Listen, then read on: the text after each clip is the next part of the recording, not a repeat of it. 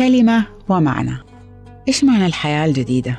الكتاب المقدس يقول فإنه إذا كان أحد في المسيح فهو خليقة جديدة.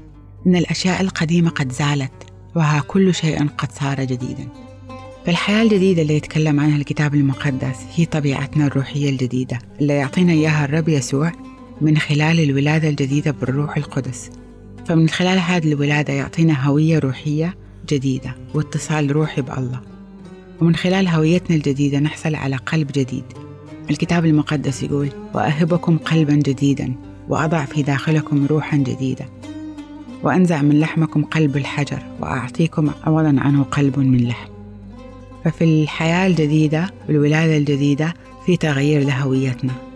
فنتحول من أولاد الجسد إلى أولاد الروح ونعيش بالروح. وحياة جديدة منقادة بقوة الروح القدس.